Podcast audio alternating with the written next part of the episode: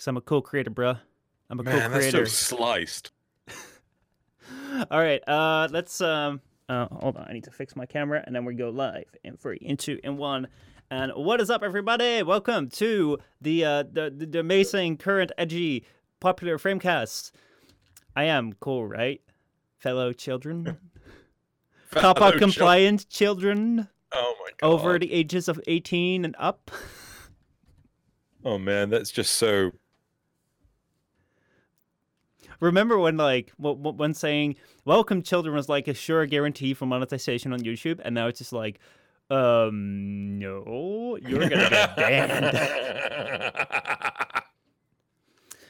So yeah, um, what's up, everyone? Welcome to Framecast number forty, where we're talking about how faithful should remakes uh be.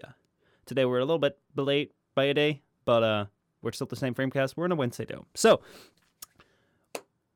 Final Fantasy VII Remake. Have you played any of it? Have you seen any of it? What's your connection to Final Fantasy?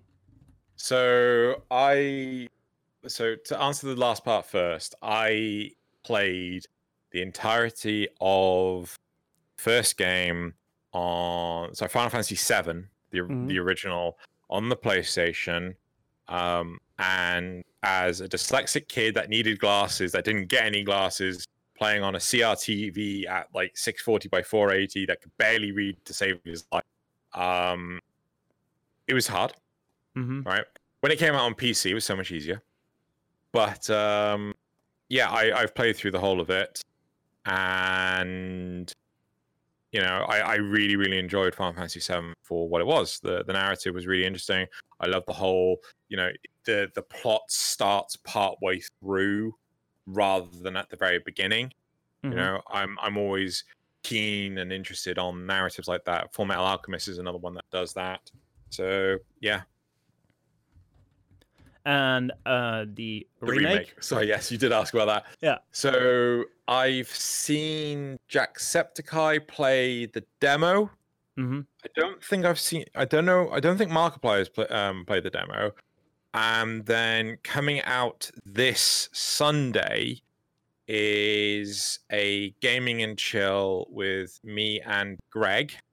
from Cephalon Squared, and I ended up buying him Final Fantasy VII remake so we could actually do a gaming and chill on it. So we had good fun with that. And in all honesty, it's like it's the it's like one of the one games I wish I had a PS4 for. But the the issue I have with it is that it's episodic, and like I flat out hate episodic content. It didn't work for the Sin remake, um, which is a first person shooter mm-hmm. didn't work for Half Life 2. You know, everyone keeps on saying Half Life 3 confirmed. It's like, no, it's Half Life 2, episode 3, right? Yeah, but we never got that. Um, I didn't like what they did with StarCraft, how they made that episodic, where um, you couldn't play all the races in a single expansion. You had to wait for each race's dedicated expansion. And I, lo- the one race I wanted to play was the fucking Protoss, and that was the last expansion, which really got on my nerves. Um, and then, um, God, what was the other episodic game that I'm thinking of off the top of my head? I forgot that now. But yeah, I just don't. I don't like episodic content, and my inclination wait Final Fantasy VII remake come out PS a PC, and then get it Mhm. because like I mean, otherwise you have to buy an entire console for one single game, and you only play that one game on the console, and then what do you buy the console for? Um, Well, I- it's no, it's worse than that because you know what has Sony just recently announced? PlayStation Five. Yeah. So I don't know how they haven't. I don't think they have announced the number of episodes Final Fantasy VII will be. If they're going to stick anything like to the original, I can promise you it's much more than three. Right. The the first game, which is Midgar, i I could bash out in two hours Mhm. on the PlayStation 1. The fact that that is now like 20 hours worth of content, they're obviously restructuring the narrative and thing. So they, they really have to work out like how many episodes this is going to be because otherwise it'll be for fucking ever. Yeah, well, maybe maybe they like that. Like that's one thing where I like I agree with you on like I don't like episodic content that's intended to be episodic con- uh, content because actually okay, um, it might be a finer line than that because what you find most of the time when something starts out as an original idea and then they continue it because it has such a success, then a lot of times maybe the sequel was good maybe the one after that is good but after after that they start like searching for ideas and just becomes this hot mess where it's like mm, mm, um, um, they're just grasping at, at straws. So maybe that isn't the greatest way of going about it but um, I, I also really don't like the idea of like we're gonna make this episodic. So we're gonna start off with this initial thing, and this initial thing is gonna suck. And you're gonna be like, you're gonna be left hanging here. But that's the point, because we're gonna make 10 more sequels, and you're gonna love that when you have all 10. Oh shit, the first one didn't sell well because it wasn't really well made. Oh fuck. Anyone that was invested in the story, well, good luck to you. We ain't making nine more. Uh, and that's something where I think I think like uh, if I have to think about like good episodic structures in any related piece of media, like the MCU jumps to mind. Uh, although they had some movies which were literally felt like two hour long advertisements for next movies, they also had some really really good individual movies that um, had like a little hint of being connected to to the rest of the universe and like when it was pretty certain that this thing was gonna like see it through until like the end of Endgame um, like it were it was a really great journey. But like that was only being done because like the individual entries in those episodes were movies on their own and movies on their own right. So i think that that's very important. If you want to do an episodic thing like make sure that the thing feels like it's self-contained and good enough on its own yeah i i agree entirely and i think so they always planned phase one of the mm-hmm. mcu which was all the way up until Avengers, the first Avengers movie, right? Which was brilliant, mm-hmm. right?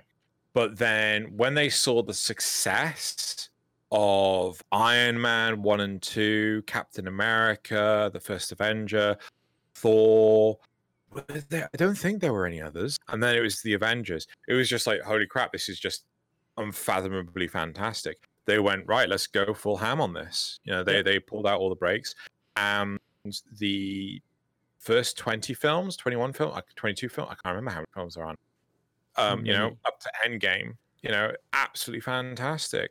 Mm-hmm. Spider-Man: Far From Home, I enjoyed, but you know, could um, you know, I'd, I'd be happy if it didn't exist. Um, but I just hope that they keep that up with you know the rest of it. I honestly don't. know. I think I think the Marvel movies now are just going to trail off into nothing. I think right? I, I think they're going to be like westerns, um, like like how like last century like westerns were like a really big genre and people used to go to cinemas to watch those and like big classics were like western movies, and now no one talks about them anymore because who cares? Who cares? And I think superheroes, like, we saw like 20, 30 years ago that superhero movies were kind of like wacky and weird.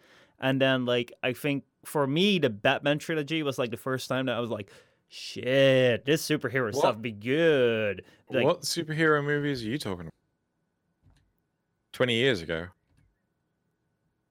Um, Are we talking like Spider Man and the X Men, or? Well, we're we're talking like uh, remember like the Batman and Robin thing, where uh, oh, they were just shit. like running around in, where Batman just goes drunk driving right. and then gets there. That that kind of stuff. Okay, now I understand what you mean by the Batman trilogy. You're talking about the Christopher Nolan. Yes, yes. So right. like that, okay. that that was the first time like not that was the first time that, that, that I was thinking like super like the Spider-Man the original Spider-Man trilogy and then the Batman trilogy like those two um trilogies in their own right were like oh shit like this can actually be something. And then the, the MCU came around and like everyone was hooked on it uh, and DC did like whatever DC does uh, in the meantime. And now that Endgame has like rounded up like I'm I haven't seen a Marvel movie since because I'm like, okay, this story is done. There's only there's only been one. There's only been one, which was Spider-Man: Far From Home. There hasn't been another yeah. one since. yeah. Um, so let's let's bring us back to Final Fantasy VII. Mm-hmm. Yeah. So um, today we're talking about how faithful should remakes be. Why do we talk about that? Because Final Fantasy VII remake just came just came around, um, and oh boy, this was going to be a very important release. Um, because many people have been waiting on it. So it's no surprise that people are a little bit upset with some things. Uh, but maybe maybe they should have seen this coming. I don't know. Anyway, so Final Fantasy VII, uh, of course, game for the PlayStation or OG PlayStation. Um, the remake, like uh, like the, the the remaster, remake, whatever, like it's called remake, but a lot of people felt there was going to be like a remaster sort of situation. Um, was like speculated for a long time. Like the first time that something like this was shown, like Final Fantasy VII, but then with better graphics running on a better system, was actually shown off in May 2005 as a tech demo for the PlayStation 3. And that got fair, that got a lot of people upset because like that thing looked so good and people were anticipating that to be a real game and then they, they turned around and said like oh no we just did it as a demo like we know you really want this to be like on this platform and way better and like upscaled but no no no no no we just did it as a demo to show you what we could do um so finally 15 years later final fantasy 7 remake drops remake part 1 drops and um, of course a lot of people were like desiring to like jump back jump back in on it um however it's not the same game it's not the exact same game. I, uh, to be honest, though, I don't have an issue with that. I, I like, to me, the important part of the narrative that you should keep is the uh, sorry of the game of the original. The important part should be the plot, right? Mm-hmm. It shouldn't be necessarily the gameplay because I mean we've seen. Oh god, what's the name of the the damn thing? Um, we uh, how many Final Fantasy games have you played yourself? I have only played like one or two at most, but not like very dedicated. So sure. like I'm rather so, enough on this. So I played seven to death. Mm-hmm. Eight, I got bored very quickly. Right? Yeah. It felt very much like seven, but I I didn't realize that eight was not going to continue the narrative of seven. I didn't realize that they were completely independent narratives, right? Mm-hmm. Um, and I didn't, I couldn't get on with like the characters. I couldn't get on with the plot, so I, I stopped eight quite quickly. Uh, nine, I never played, but I've heard good things about it. Ten, I've never played, you know, so on and so forth. Uh, Eleven was a PC MMO, which um, I was I was told wasn't that great. Twelve, I watched a friend play it, mm-hmm. and that looked interesting, but the the amount of grind between each narrative component was massive. 13 I did play. I played a lot of. I enjoyed the narrative component. I disliked the way that they westernized a lot of the names and because it just completely derailed some of the important like translation and things like this. Um, and oh shit, what was the um I stopped when it hit the the open world oh, it's grindathon time now. I'm like, nope, I'm to stop that now. Um, 14, I played quite a bit of, but again, the narrative just sucked in the um, what got in the the middle part of the vanilla expansion. Um, 15, I watched a friend play for half an hour to an hour, and literally the entire thing was driving. There was no combat whatsoever. We were bored. We stopped playing that. um, and there isn't a 16 yet. So final. So looking at the way Final Fantasy seven, uh, sorry, uh, the Final Fantasy experience has trended, like you know how it's evolved and things. I do feel that Square Enix has always wanted to take it along the lines of this third-person action game where you're running around hacking and slashing. You still have the party dynamic and things, but it's important to have a combat experience that is easy to gel with. They wanted to get rid of this whole turn based element. They didn't want people sat around waiting for shit to happen. So mm-hmm. I appreciate that they've taken away that, right? And now we have this nice, smooth uh, combat system, right?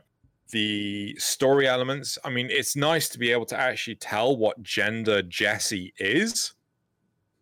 You know, um, from a glance, let alone here's seven polygon. This comprises the body. Like, you know, what was all mm-hmm. that about?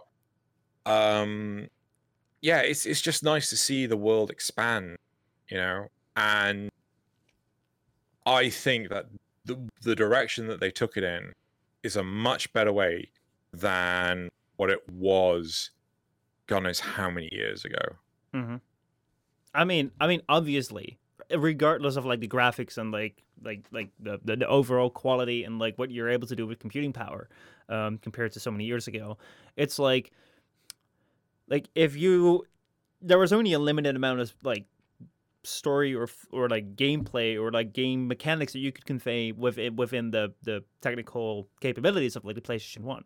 So like bringing that exact game over to like the PlayStation 4 and then upping like all the all the graphics and all the surroundings and up, upping the audio is like you'd be still left with something bare. It's kind of like you you kind of want to expand on it. Now like one thing like one thing that like like the things that people have been kind of like upset with uh, is because like this thing was called a remake and I think that a lot of people had the expectations that because it'd been shown off before so many years ago and like people were still like passionate about it um, that this was going to be complete. This was just going to be like taking this game, up all the graphics, make it all better, and boom, here we go. Um, so like people have been saying, like this game is neither a remaster, remake, nor a reboot. It's just a sequel to the original game. Thus, Final Fantasy VII Part Two. Um, uh, it's not a like they, they they say that like a remaster is like using it's like the same story with the graphics updated. A remake is the same story with graphics just remade from scratch, and then a reboot is a different story and characters uh and character design completely changed. So they would say this is more probably like along the line. Well, they're not saying that's along the lines of reboot, but I would probably like say this would be close to like a reboot rather than like a remake um, with people saying like this is not exactly along the lines of like the original game. However, is it a problem? Like, is it a problem when they're when you're like remaking games or like re uh, mastering or rebooting games? Like, is it a problem that like you you change something about the game? Because I don't know. I personally don't think this is an issue because like the game wouldn't survive if it was the same thing, mm-hmm. right? It's it's like like you'd have to be naive as okay here's a perfect example right warcraft 3 reforged mm. literally the same thing as the original but just better models right better lighting and things like this right mm-hmm. Tank tanked in reception because it wasn't what was advertised mm-hmm. if you uh, advertise warcraft um 3 like now, no one would want it, right? No. So the whole the whole premise of the better interactive cinematics, the over the shoulder stuff, as opposed to the camera's way up there, mm-hmm. right? That was a huge driving factor. It would enhance the narrative, right? Likewise, there were games. There was um, Duke Nukem Forever. Mm. Right. Okay. So the the relevance of Duke Nukem Forever is that it took so long to come out. When it eventually did come out, it was a huge flop because the technology was way behind. Right. The the graphics were mediocre. The the jokes were okay. The plot was never really something people were interested when it came to Nuke. Like one of the reasons why Crysis was such a hit when it first came out is because that was the PC breaker, right? It would destroy PC because the the graphic settings had to be through the roof, right? Yeah. Um, so you have to stick with what is relevant, mm-hmm. right? You know, look at um, God, I remember years ago uh, I played the Ultimate Spider-Man game on PC, mm-hmm. and I absolutely loved it. I thought it was the best Spider-Man game ever. It's unbeatable, so on and so forth. I then proceeded, like I don't know, five to ten years later, I proceeded to play it again, and it was trash. Because when it came out, it was using new hot technologies that just you know were relevant at the time. It was using game design techniques that were relevant at the time. Side quests weren't a thing. So swinging through floating in the air hula hoops to to beat johnny storm the human torch it just like yeah that's just just how it is just how it is now. i was like you know doing races as spider-man just it made sense But now it's just like, no, that that's not relevant plot. That's not relevant to the narrative. That's a side quest. Yeah. Side quest didn't exist back then. No. Right? No, it, I I definitely think that like the the time in which something comes out really like gives a stamp on like how you feel about it because I like I remember a lot of games, uh, especially like the the 2D games. Like 2D games were the games that I kind of gr- like grew up with to to play with before then like the the, the 3D kind of came in with. I think Lego Star Wars was like my first 3D game with like or Super Mario 64 maybe, but I'm looking back sometimes at videos of like these old 2D games, and I'm looking at them. And I'm like, yeah, I, re- I, I remember me playing this, but I remember just looking way better in my mind because like because like that's what it was at the time, and also fixed camera angles.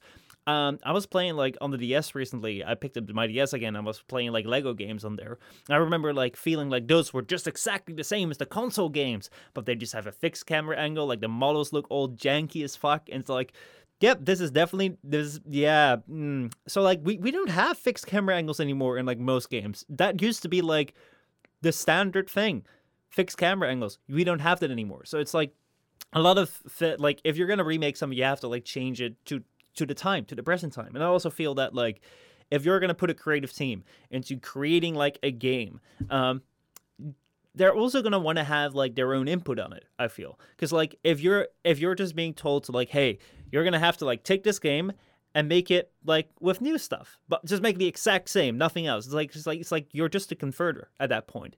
and I don't think that like uh there's like there's much of anything of any passion in like just converting something. I think that you want to like use this technology that you have to create more. Now, allow me to toss out an argument kind of in favor of rebranding, rebooting. And I think that this kind of comes down to like the Modern Warfare reboots that like last year we had Modern Warfare, now we have Modern Warfare 2 campaign remastered um, that are coming out. At first, when I saw these things, I was really like kind of like weirded out by it. I was like, why the hell would I want to like play this game again? Why would I want to buy this game again when I still have it for my PlayStation 3? Like that's that's so stupid. Like you're just not even creating something new. You're you're literally selling me the same shit again. However, what I have noticed is that if I go back to the PlayStation 3, it's like not a lot of people still have a PlayStation 3. So if you want to like see that story, if you want to like play that story, if you want to play that campaign, because oh boy, those Call of Duty campaigns are the most intricate, well-written campaigns out there. Um, but like if you want to if you want to experience that, or if you want to like play the multiplayer, especially, like multiplayer is dead almost there because it's no longer current. And like for a lot of people that don't have PlayStation 3s, which are not being made anymore, like it's no longer available to them. So like having a remaster, especially from like older games, uh, or people that want to like go back and experience this franchise. If you started off from day one with like with like Final Fantasy and like you grew up along the platforms that it that it released on, then like it's been an amazing journey. It's been amazing from the start to end. But if you want to go back to Final Fantasy and like you start up with like the the first bunch of them, they're all gonna look old, outdated. You're just gonna be like, what the hell am I playing? So like being able to like play it, play the same thing that people enjoyed then, but like on a newer console. Actually, there is some merit to it. In order, like there is some merit to like the re uh the remasters kind of situation, the remake situation, where it's like we have this game, which is kind of too old to like really be played well now, and it's like too niche, and it's like on an old unsupported system anymore. So let's remake it. Let's make it like look good again and throw it out. So I think that that might be the argument for it. Though then again, like what you said with like the systems that were used at the time will still feel dated. So why not up that? Yeah, so I I want to lean towards Resident Evil 2 and Resident Mhm. Evil 3, the recent ones that came out in the last uh, year and a bit. Mm-hmm. The so I played Resident Evil 2 as the first Resident Evil game I'd ever played on PlayStation. Yeah. And I hated it. Right? So one of the important things to know about Resident Evil is that when you were playing, you could either shoot directly in front of you at a 45 degree angle upward Mm-hmm. or at a 45 degree angle downward. That was it. There was no range at all. It was just straight on, down, or up. Mhm. Right? And it was painful as hell. You also had the fixed camera angles. You can't get away with fixed camera angles now. Oh no. Like, you just can't. People will destroy you Mm-hmm. if you put fixed camera angles in now. uh, unless it's a cutscene, but that's that's a given. And yeah, it, it was it was painful. Like if I was to play, you know, I I just watched Markiplier um, play both games, hmm but if I was to play those and had the same fixed camera angles, had the same, um, you know, weird janky ass controls, I I would just instantly call it trash and just not bother with it. Hmm. But they were able to do so many cool things. Like you were able to get better perspectives on signs. You were able to make the world feel more alive, right? You were able to do so much more with the environment. And I personally think that they are some of the best games that Capcom has released in the last few years. No, I I can see that. Now we're talking a lot about like game mechanics and like uh, like the, the changing of the cameras. Um, how do you feel about narrative changes? Because Final Fantasy remake had that as well. Uh, I I haven't played the the Modern Warfare remaster because I haven't played like the Modern Warfare game. I haven't played it yet. Uh, I don't know if they made any changes, but then again, like what what what cares about story in Call of Duty? Uh, but like, how do you feel about like making narrative changes when you're doing a remake of a game? It depends entirely on change. I, I don't. I'd love to just say, oh, it's good, it's bad, it's. Uh, it, there's no real easy answer to this. hmm And like, yeah, it just really depends. uh, Like with Warcraft, uh, so so actually one thing not exclusive to the Warcraft 3 Reforged, right? Uh, Blizzard Entertainment are synonymous with retconning stuff hmm right? So in Warcraft 3, the Frozen Throne, you play as the Blood Elves who go to Outland. And one of the quests you have to do is shut off all these demon gates in an area called Hellfire Peninsula hmm right? So sorry, the, the these portals, right? Dark portals. You have to shut them all off. Now, after the game, years down the line, World of Warcraft, the Burning Crusade, which was the first expansion, came out 2007, 2006, something like that. They it had you going to Outland as your player character hmm but they changed the entire environment. So yes, you had Hellfire Peninsula, but all the portals were everywhere else. There was a portal in Zangarmarsh. There was a portal in Nagrand. There was a portal in uh, Thousand Needle. Sorry, Thousand Spires. Shit, what's the no Blade's Edge Mountains? Right. They, they put the portals in other parts of Outland. Right Mhm. not a huge problem, but it's how they changed it, right? They also changed uh, the the background plot of Gul'dan. Is they changed the background plot of Ner'zhul. They changed the background plot of. They changed a lot. Uh, demons can no longer die outside of the Twisting Nether. Oh wait, that demon died outside the Twisting Nether. He's a bad guy, you know. So they they do it all the time. It's not the end of the world, right? Mhm. Now, obviously, with Final Fantasy VII's remake, I personally feel that this game is not for new people, right? It's for everyone. I think people would become complacent and bored if they played the remake and know exactly what's going to happen and it plays out exactly like the original. Mhm. And I think this would potentially hurt sales for future episodes.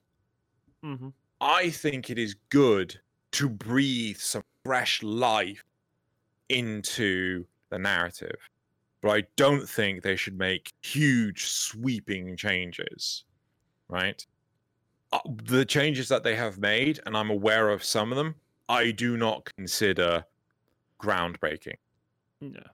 Well, I I agree on the part of like if if you're gonna allow leniency in like changing game mechanics and gameplay parts and like the way you do camera movement and all that sort of stuff is like why not allow changes in like the story and the narrative? It's like it's it's it's also a part of the game and as we've discovered many times when talking about like lore within warframe for example it's like a lot of people like care much more about how things look than the story that's played out for them. It's it, it's not as important as like the ho- the holy lore people think that lore is like like it's it's just another part of the game experience.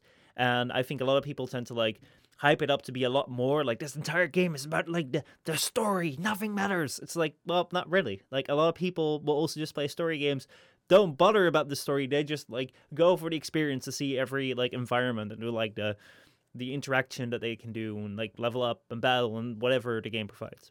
So, well, I do think it's important when it comes to something like Final Fantasy, which is an RPG, mm-hmm. right? I'd argue more that um, Final Fantasy VII Remake is a third-person action game, right, with some RPG elements, but the plot Final Fantasy VII was the driving thing. Mm-hmm. Right. So I wouldn't necessarily say that there's an easy way to make a comparison with games like Warframe, but um, I certainly see where you're. It most certainly plays a much bigger part than with War, with games like Warframe, where lore is way, way, way an afterthought kind of in that game. But I do feel that like especially when you're trying to market a game these days or just to market a game in, in well especially these days it's like um, lore isn't as as important with any genre of game anymore as the, as it used to be because like back in the day like the further back you go the lower the graphics become the the more basic the game mechanics become. So like having a good story especially especially in the days when like computer games were just like like lines when you could just like like where you have these RPGs and like text-based games. Um like their story is super important because there are no graphics, there are no game mechanics really, other than like choosing different decisions. But as these things grow more and more and more, they become more and more important. And I know of people that will just play story games because they look good. And like right now, it's like you're trying to market a game to like a general a general market. And if the general market cares less and less about um, the story itself being as exactly the same as it used to be so many years ago, then like you should like you it should be allowed to be experimented with and played around with and like given a new input and maybe a new fresh take on it that might explore things deeper or might fit the game mechanics better. So um, I do agree on that part that it's like yes, we like, they can definitely make changes. Uh, I would say on that like you should never judge changes on whether they're good or bad. In a sense like oh they can only change it if it's good or if it's bad. It's like no like people like either everyone should be able to change uh, either it should be able to change or not because like you can't be who's going to be the arbiter of whether it's good or bad. That being said uh, when it comes to narrative changes as you're talking about like that people can just freely like like you were kind of like oh yeah they should be able to change that. Like they should be able to change some things. I don't mind when they like retcon a little bit. Um, I do like I, I do want to bring up like remember the framecast with about Picard where they retcon some things and you were kind of upset by that. the difference is there's a retcon and then there's a telling of the story again. Mm-hmm. Right. So with Picard, it was supposed to be a sequel to the entirety of the Star uh, Trek narrative, but then when it doesn't abide by its own rules, then it's like what the fuck's going on with this i mean to me there's a difference between a rule which mm-hmm. is typically something that has happened versus a remake i mean like if they were to remake tng right the next generation now mm-hmm. um with different cast same characters uh if they made oh uh lost in space right? Barely faithful at all to the original series, mm-hmm. right? Barely. Like I think the the only things that uh, they carried over are um, the names of the Robinsons, mm-hmm. uh, the genders of the Robinsons, uh, the gender of Don. What was his last name? I can't remember. The the the he was the pilot in the original. Don West, that was his name. Um, he was the pilot in the original. In this, he's a, uh, in the remake, he's a mechanic, right? In the reboot, he is a mechanic. Like uh, Doctor Smith, completely changed gender, completely changed. Like her name is just not Don um, Doctor Smith at all. Like they're not alone, right? Um, you know, the, the robot is an alien, right? They, they they they've changed so much, but Lost in Space is one of the best sci-fi shows of this generation, Mhm. right? And it's not f- barely faithful at all to the original, barely. I have zero issue with that. Yeah. I can understand that. I, I, I- I just wanted to see like where how you'd stand on that, um, given that like out that framecast like narrative was really important and changes couldn't be made, and this time you were a little bit more lenient. But I can understand if it's in the same, if you're telling a story, which and you're continuing on that story in the same universe, in the same plot line. And then you're just like, oh yeah, the things that we said before don't count anymore. Then it's like, then why should I believe any of the stakes that Yeah. you're bringing up? Because like, if you're just going to cross things out. But if you do a remake, if you do a retelling, if it's like we're doing this thing again, it's like you can change things because it's like a retelling. It's not the same thing. Um, so yeah, overall, I think that like a lot of this just comes out of well, maybe people like being. I don't know. It's it, it it it just sounds a lot like like the Warframe thing where people just tend to put their identity towards something so much and like ah, oh this becomes part of me and if it's not like what I want. Especially when this thing was like like seen in 2005 and people were really nuts about it. Imagine if people held onto this for like 15 years like I can't wait for this thing and it better be exactly as I want to. And then like it will never be exactly as they want to and they're going to be mad about it. I I do genuinely think that people need to pull their proverbial heads out of their asses because you can't you can't do that. Like I love absolutely love the Legacy of Kain franchise, hmm right?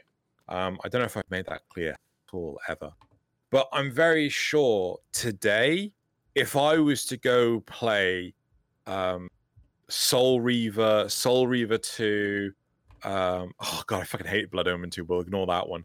Um, or Defiance, like I would want to throw up in my mouth, right? Especially Defiance because that had a fixed camera angle, Mhm. right?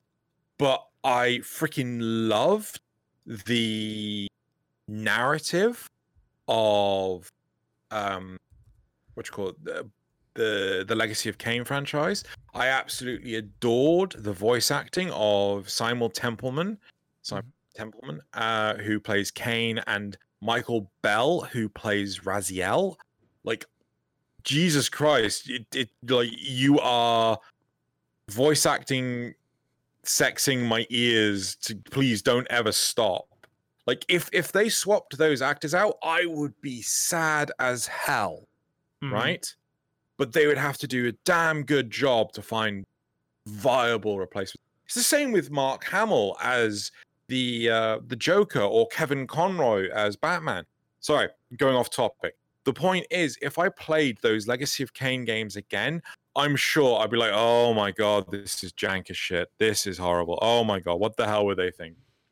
And I would want them to massively spruce it up because I remember Final Fantasy VII well. I'm sorry, you you have to basically rebuild it from scratch. Yeah, no, like seriously, if, if you look at the comparisons of like the cutscenes right now as well, it's like, oh boy, oh boy, oh boy.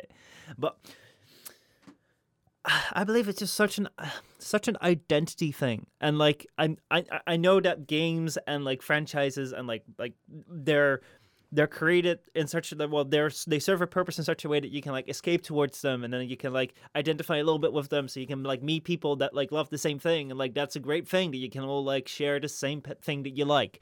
But more and more these days i'm just seeing people that just go nuts about like like they just they just have this thing confused where they where they're like this thing is part of me now and like if you insult this thing you insult me and if this thing does well then i do well and if this thing does bad then i do bad and it must always be the way i see it because i know it best because it's part of me it's like no no no no no no it's it's it's just the thing that you don't have any relation to. Like that's that's that that's something which like I've I've also fallen victim to where like it's so easy. I don't know whether that's because of like the way that like we're we're built to interact with people because or things because like the things that we interact with normally in a natural situation would be like people that like would be right in front of us uh that we tend to like feel uh try to build up like friendly relationships with them and like like see them as persons or so.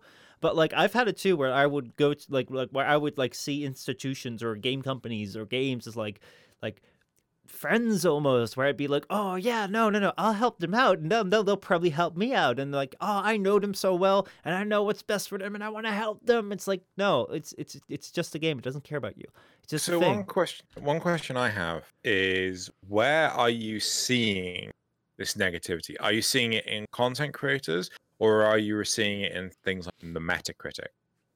Um, I've mostly seen it when it comes to when it comes to like online posts, content creators, and um, Jim Sterling also made a video about it, like talking about like the I had like the reactions that people had gotten. I haven't checked the Metacritic score yet. We can actually go do that right now. Yeah. Um, but it's mostly just like online people on Reddit as well, just being like, ah, this is not, this is not, uh, this is not, uh, uh. and it's like, yeah, dude, like relax. It's just a game. The old one still exists. So on Metacritic, 3.5 thousand people have voted on it with the score of eight. that is pretty good. Yeah, that's really good. Um, so wait, Here we go. generally favorable reviews based on the, but it only says user reviews. There's only a thousand and sixty that are positive, 169 that are mixed, 400 that are negative. How on earth does it get 3,000 from that? That's just Uh, like I, I have one for the play. uh, Well, I have one here that says twenty six hundred and twenty positive, two hundred and forty five mix, and six hundred and nineteen negative. So that amounts to uh, over three thousand here. Three thousand four. Yeah, that does make sense. How am I? How am I? What? What? Did, hold on. Let me see your. So Oh, okay. That's weird. But uh, oh, maybe it's other languages. Duh.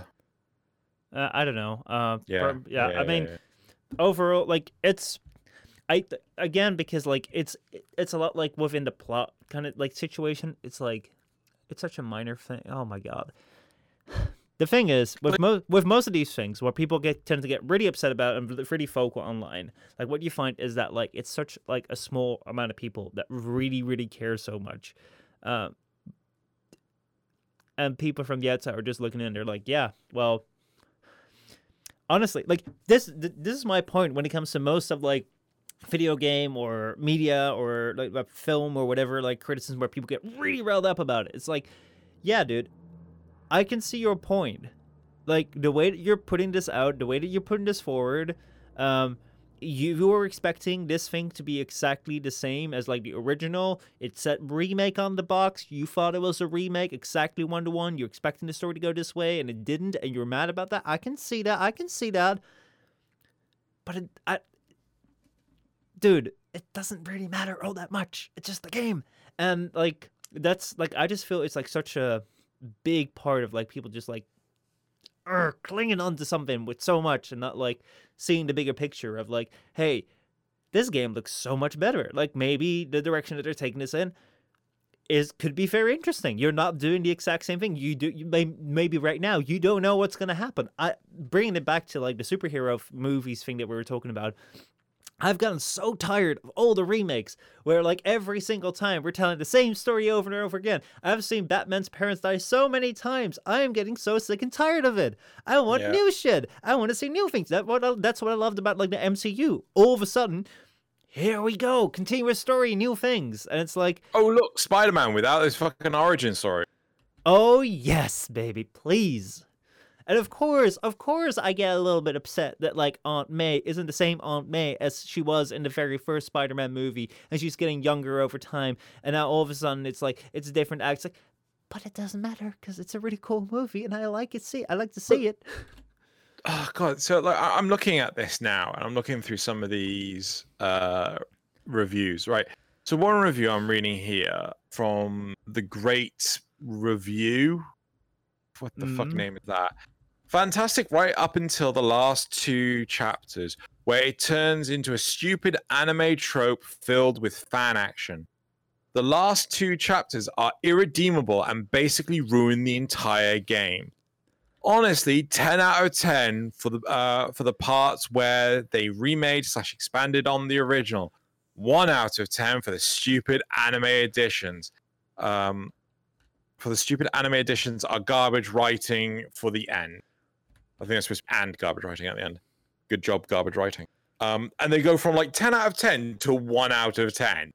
I'm like, first off, you understand the main character is wielding a six foot buster sword. Mm. Something no one could physically do. It is going to be so damn heavy. Well, unless you're hench as hell, but even so, like Barret would be able to lift it, but he'd still need two hands. Like the sword is unrealistic. And you're telling me that's not um what's got anime as hell. Barret, like his shoulders are as big as his head. Again, completely unrealistic. Yet you're telling me that's not anime as hell, right? It, it's like I, I It's again the, the the the it's either a ten out of ten or it's a one out of ten. It's either all good or it's all bad because there's only this binary line where it's like it's good or it's bad, and I need to rally all my passion behind it. And like I don't know, I don't know whether this has always been a thing. I don't know if this will always be a thing. I don't know if it's like like enhanced right now because we can now see it all because everyone can be can talk about it and share their opinions online and like jump in echo chambers and be like, um, but like, yeah, I- here's here's another one. This remake, so this remake, uh, is an insult to those of us who have been waiting 20 plus years to finally get an updated version of the game, which is what everyone wanted. Suddenly, the game changes the entire plot, and um, I suppose shit Shit. the bed, yeah. Um, for any future installments, and everyone praises it for being meta and deep. I'm so sick of the whole this is good because it subverts your expectations. I um it wasn't good when Star Wars did it, and it's not good now, right? Well, Star Wars didn't subvert your expectations. Star Wars just ruined itself.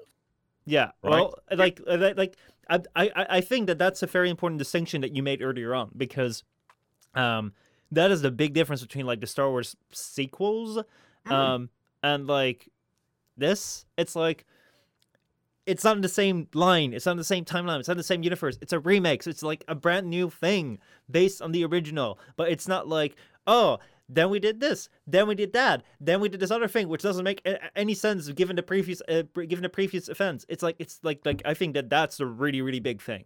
And yeah, like Star Wars. I'm just not gonna count the sequels. I'm just not gonna watch them anymore. If we do like a watch through, I'll just watch one through six, and I'll be happy as fuck. Um, but, like, yeah, Like so the, the upshot of Star Wars, right? Like there was no subversion of expectation with the prequels because they had to get to episode 4. hmm right? We had to end up with Luke being looked after by Obi Wan and Leia ending up in the hands of the Organas, hmm right? Um, and Yoda had to still be alive, and Anakin had to become Darth Vader, Yeah. right? Um, I mean, anyone that couldn't see Palpatine was Sidious was blind as hell. I mean, you can see that from literally the very first episode. He sounded exactly the same for a start, right? What? Well, I, actually, like I I hope that this. Did you really not? So so I watched the Star Wars movies when I was like 10, 12 years old. Oh, Uh, fair enough. And then I watched from like, like I at first I played a Lego Star Wars game on PlayStation. PlayStation Yeah. 2 was my favorite console game. I loved that. We played that so much that the disc broke. Um, and then we started watching the Star Wars movies, starting at one to six. Um, oh yeah, then there's no way on and- earth you're gonna and know. then like and then it was all like oh yeah it's it's fun. And all of a sudden i was like oh he's a-" like like you didn't know and then like i remember a couple years later four years later i rewatched it again and then all of a sudden like i saw that he was and then like i saw like some of the things that he did. It was like it was like the second rewatching i saw so much more than i saw like years ago. i was like oh this is so good. And Yeah. like like the, the, the second appreciation because like the first time as a kid i was just watching it for like the sword fights and then like the, the second time watching the story is like it's so good. And then like now now i'm watching I'm like yeah the acting in the prequels leaves something to be desired so like probably i should have stopped watching after the second time but uh apart no from Liam. Liam Neeson was great, but like this, this is like the thing when when when it comes to like the Star Wars um continuation of the same story. When it comes to like the Force healing, is like, well, that would have been great if like Liam Neeson had it. Oh my god. It's like have you it- seen have you seen the how it should have ended for Rise of Skywalker?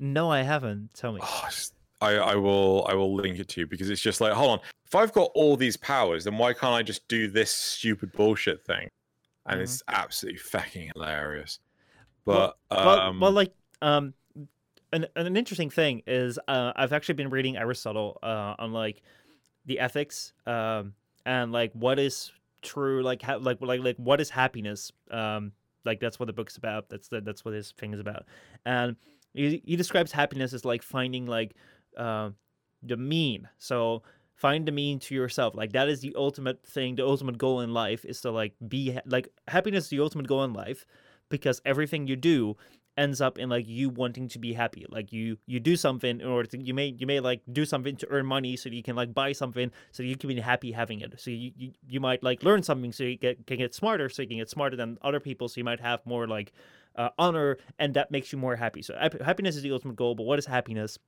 What is the right way of, of acting virtuous? And the right way of acting virtuous is acting um uh is like is like acting pursuing the mean. So not doing the excess and not doing like the um the opposite of the excess. Like not doing so too little average. not doing too much, but not not necessarily average, because like let's say that like uh the least amount of food you can eat is is like two. You can eat two pieces of food, and the most amount of food you can eat is like ten.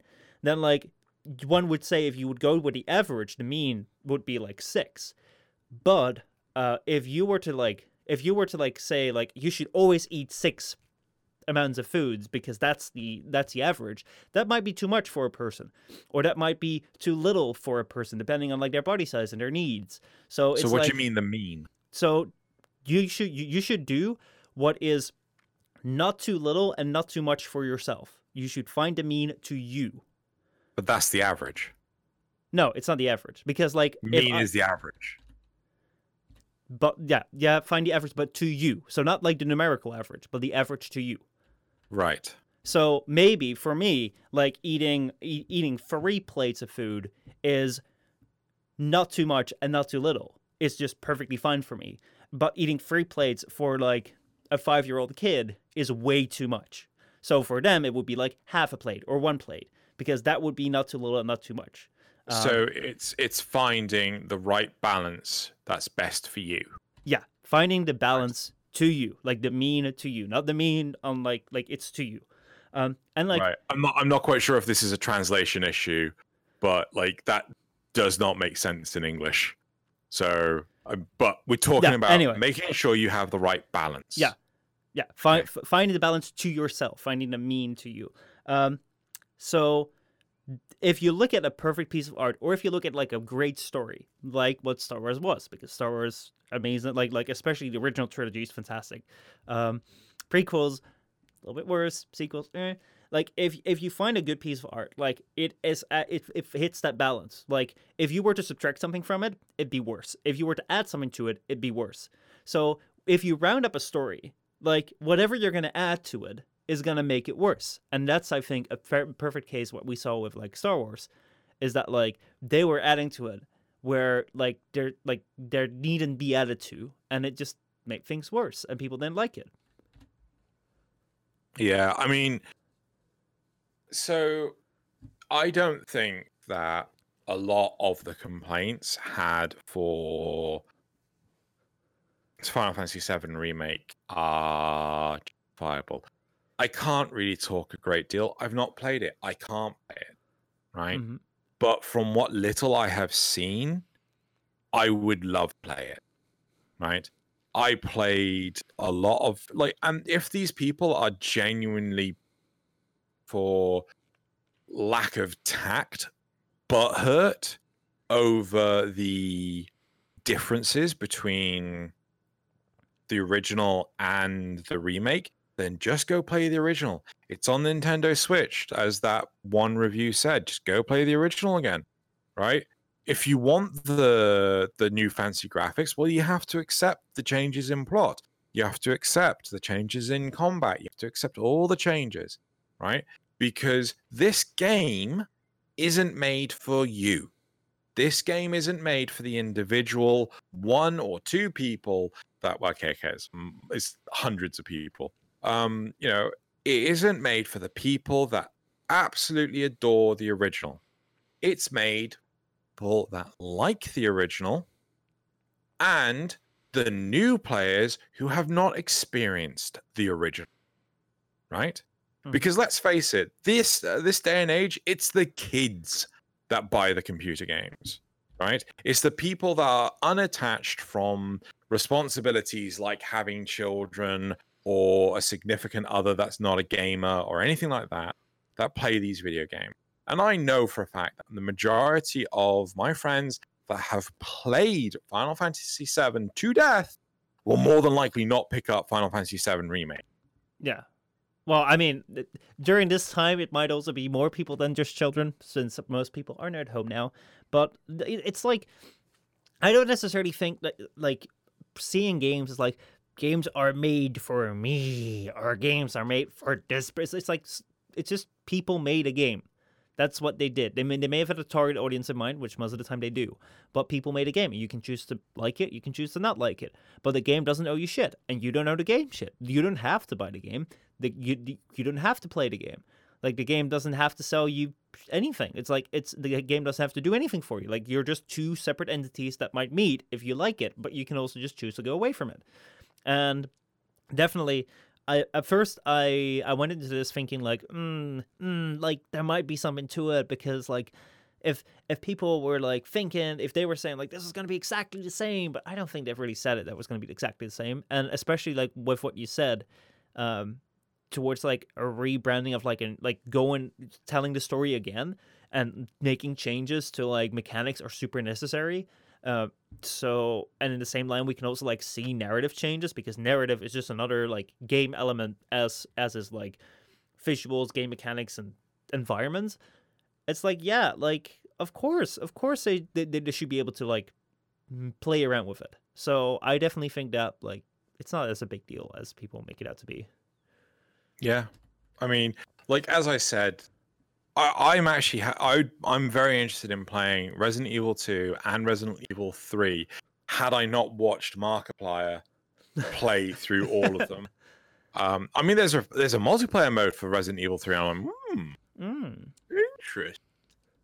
Um, but like single, yeah, single player games. It's just like if if those if sorry if Resident Evil one and sorry two and three maintained the controls and the camera and all that stuff from their originals, oof, those would have tanked. Yeah. They would have tanked so goddamn hard. But also remember when we played like Dead Rising, um, and like the game yeah. is kind of decent, and like it sometimes looks like like looks like a current game, but like yeah. there are so many mechanics which are just like, wow, they are old. This game yeah. is agey. So like it changes so fast. It changes so fast. Now, yeah. One thing which might have um, like helped people if they were expecting this to be the exact same thing, uh, but like they didn't know until they started playing so they started buying it, is if they would actually be able to like see people talk about it, read refuse about it, watch people talk about it. But um, one thing that like Jim Sterling pointed out in his video, something which I've seen, which I've seen a lot of people also like, not just with regards to this, but many other like games or movies, um, talk about with regards to like talking about new things that are coming out, or even like Final Fantasy, which has been out for years. Um, spoilers, like a lot of people are like they do not want to see any spoilers. Uh, they will they, they will hate on the video if it's got any spoiler material, if it says anything about that might that they might see. So, oh god, no, I would never want to see spoilers of anything. And there's like I feel like especially over like especially the more I've gotten into like the online world, it seems like spoilers have become su- such a like hot button thing where everyone's like, "Oh my god, don't spoil something! How dare you spoil something? Spoiler warning! Spoiler warning! Spoiler warning!" How do you feel about spoilers? Um, it depends entirely. They are becoming more and more impossible to avoid. Mm-hmm. Um, as Jim Sterling said in that video you linked me to this morning, um, it it that they are a, like some of the spoilers are a huge part of everyday culture. I mean, there, there's uh, a spoiler for the anime Cowboy Bebop, which is literally the end, the, the end summed up in two words dot com, right? And you know, a friend of mine, he would just link people to that, and you know, it, it's literally just the, a screenshot of what happens Mm-hmm. right? Uh, with a, a, tune playing in the background, right? Uh, you know, like th- there's there's there's memes of what you call it? Was it Dumbledore dies and shit like that, where like there's Tom Hiddleston dressed up as Loki in a limo. You go, Dumbledore dies. Yeah. You know, it's just shit like that. Um, You know I the car stickers where people say like, "Look at my look at the spoiler on my car," and it's like a, like stickers on the back that says Snape kills Dumbledore. oh It's like- really? I was I haven't seen that. I but- put a six spoiler on my car, and I just like it's just that cheap spoilers. but the um but yeah it's it's just like yeah you can't avoid spoilers i knew people that would start like la la la la really loudly when they Mhm. started hearing stuff about game of thrones because they hadn't watched game of thrones yet um i would you know whenever like a marvel movie or whatever would come out like uh infinity war and endgame like i went to go see them the opening weekend. I'm to be fair, I mostly go see films on the opening weekend Mhm. because that's you know just something I do. I enjoy going to the cinema and things. I've probably spent way too much money on the cinema. I have no idea. But the but yeah, so it's like it it is what it is, yo. How do you personally like handle spoilers? Like, are you are you like, do you completely avoid all social media when something new comes out? Uh, like, how long do you expect to care about? Like, do you even care So- if someone So or something? so there's there's there's a couple of things, right? Mhm. So there's what is considered a spoiler, Mm. right? And what is like plot relevant. Yeah. Right. So for example, um there's a line in um Portal, right? Uh, The the the famous thing, the cake is a lie mm-hmm. right? Is that a spoiler?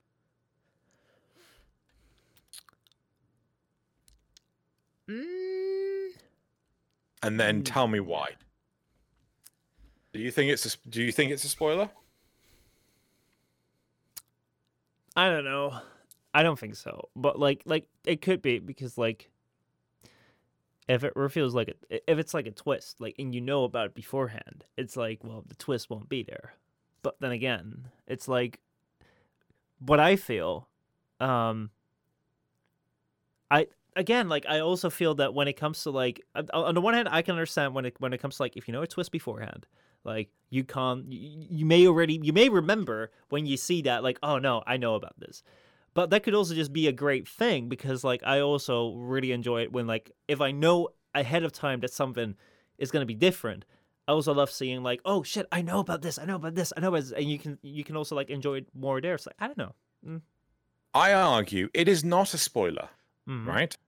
It is something that is like written on the walls in the aperture uh, science environments, Mhm. right? Especially like behind the testing environments that you can get into.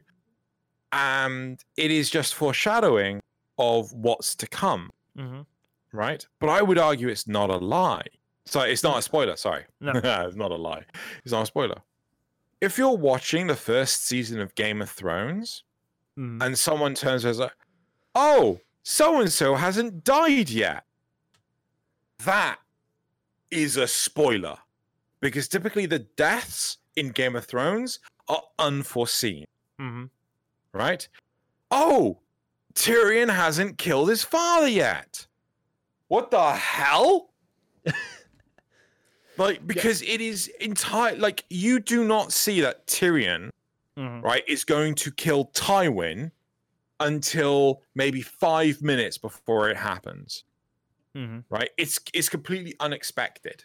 Yeah. And that's the point. If you've got foreshadowed things like the cake is a lie, that is not a spoiler because it is foreshadowed to what's going to happen. Mhm. If you get blindsided by something, right? Like um oh god, trying to think of uh, another shit, what's um Oh god, what's a good spoiler? I'm trying to think. So no, not a spoiler. I'm your father. Yeah, I mean like, you know, so no, that is a spoiler Mhm. right? Because you don't know that Darth Vader, there is nothing, there is no precursor, right, Mhm. throughout the entirety of New Hope and re- uh, The Empire Strikes Back to indicate that Darth Vader is Anakin Skywalker. Mhm. Nothing. And when it is said, it is completely out of left field. You're like, holy shit. That is a spoiler. So how do you Right. feel about something like Fight Club? What, the twist at the end? Yeah, like I saw, I saw it coming from a mile away. yeah. So would you consider that a spoiler or not? No, that is a spoiler, right? If you were just to say what happens at the end of Fight Club, that is a spoiler because not everyone's going to to guess what's happening because it is not particularly foreshadowed, Yeah. right? So, um, oh god, what's what's um, oh god, I'm trying to think of like good cases of foreshadowing, um, examples of foreshadowing. So Let's like like in general, I I do have to I do agree when it comes to I, I partly agree when it comes to like foreshadowing. If like if it, if it's something that's just like you can see it already, like it's just like it's kind of in there, like it's not really a spoiler. Then again, I do have to I say got one for you. I do I have. I do have to say that um best the best reveals when it comes to like revealing something, making a good twist, it needs to like be like you need to be ha- have been able to see it beforehand in some way because like if you want to like make a reveal and it just it doesn't connect with anything it's like you don't feel it other than like if if you have a good reveal you're gonna have like one or two clues beforehand which you don't notice unless you know and then like when when the reveal comes it's like oh now that and that makes sense i think that that is like part of a good twist that like there is some foreshadowing which doesn't make sense when you see the first time but once you know it it's like oh that connects. Like that is like the best reveal. So sometimes like the best spoilers have some foreshadowing in them. Uh but then again it's like yeah if it's if it's too clear i don't know.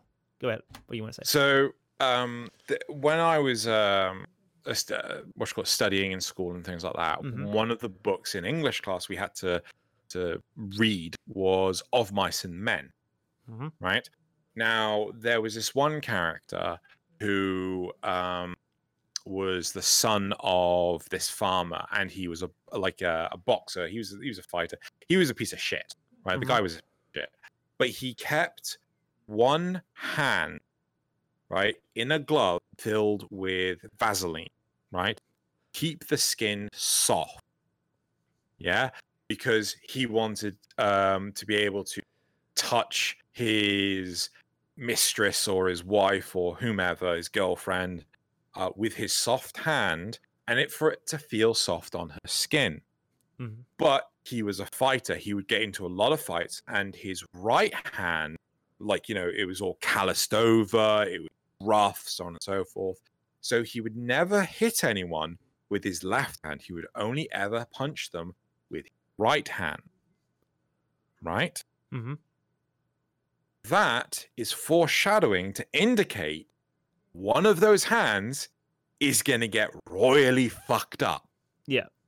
Right? Uh, I think it was the right hand. So basically, there was this guy that was like a giant. He was simple minded.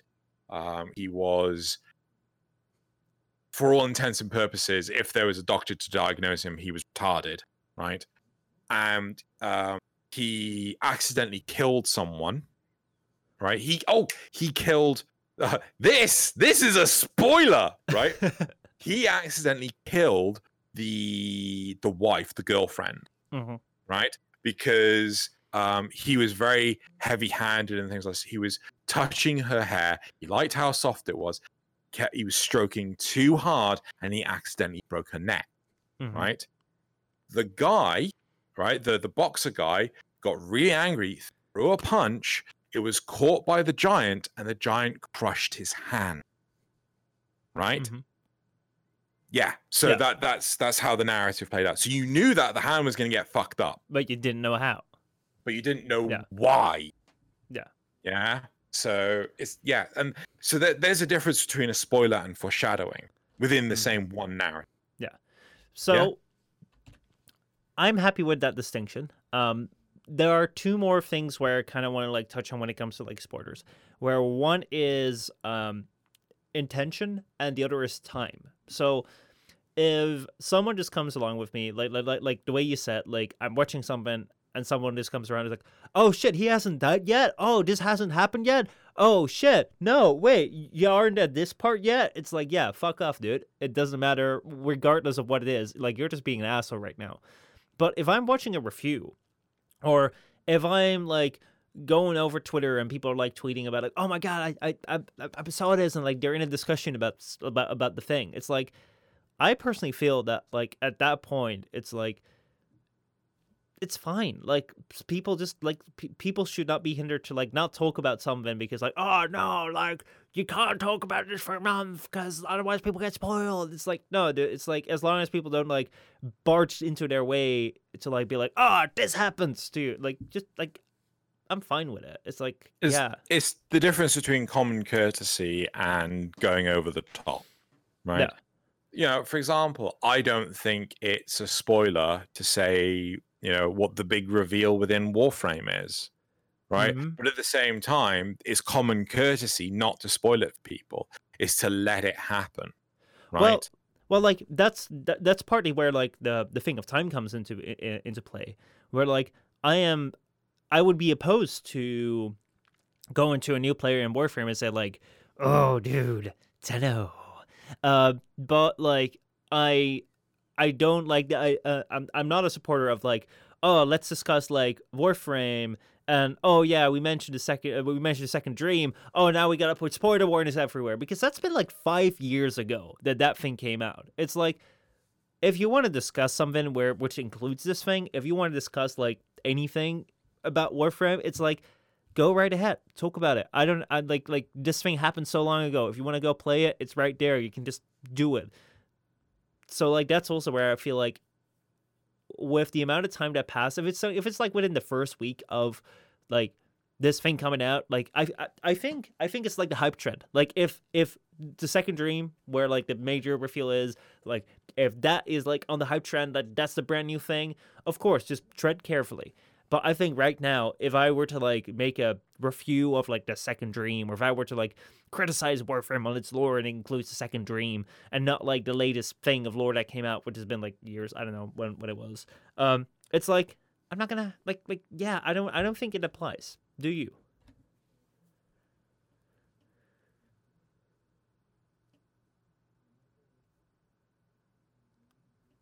I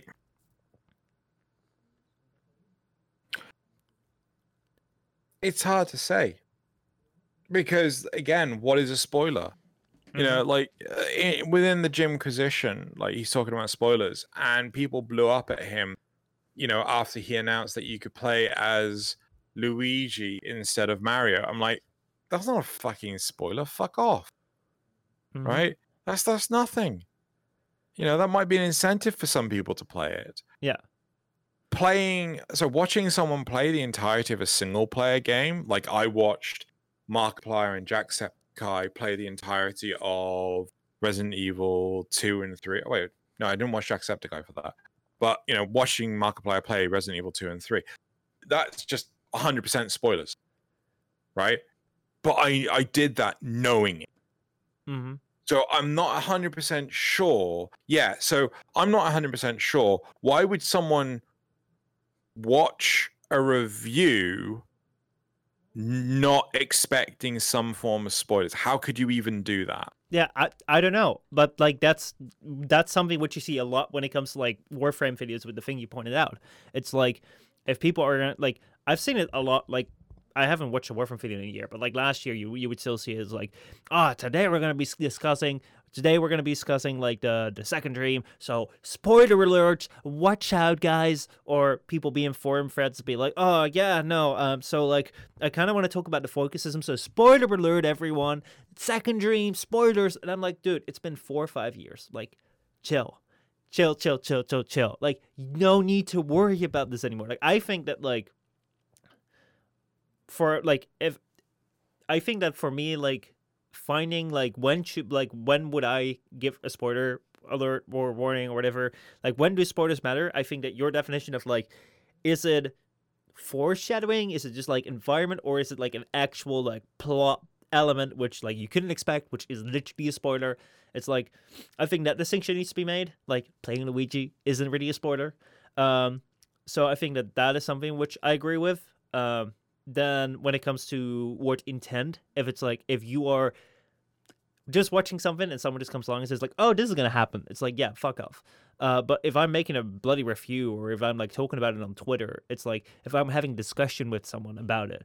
Uh, I think that that's a big difference. And then time frame. I think that for me, the time frame is like the hype period. So like when if something comes out, like if Endgame comes out, like and like in the first few weeks when everyone's talking about it, if you then go on like Twitter or you go into like a Discord group and you start talking about like, oh yeah, how do you feel about when Iron Man? Uh, and it's like, yeah, and everyone just like, I mean, like, yeah, you're you're a bit of an ass because like you can't expect everyone to see it in like the first week or whatever. But once the hype period dies down, and that difference per difference per thing is like, it's free game. I feel. I I get where you're coming from. Um, I think to to turn this slightly on its head Mm-hmm. Um, so literally, as we are, um, what's called? No, this it was announced earlier today that um, Warframe is going to do public test realms. Sorry, public test clusters. Mm-hmm. Right. And allowing people to go on there and help DE test the various new features that they're working on. Mm-hmm. Now, my question to uh, you is Is it irresponsible for content creators to talk about the stuff that they potentially see on the public test cluster, knowing full well that it could change or it could damage the reputation of digital extremes content that is not yet out.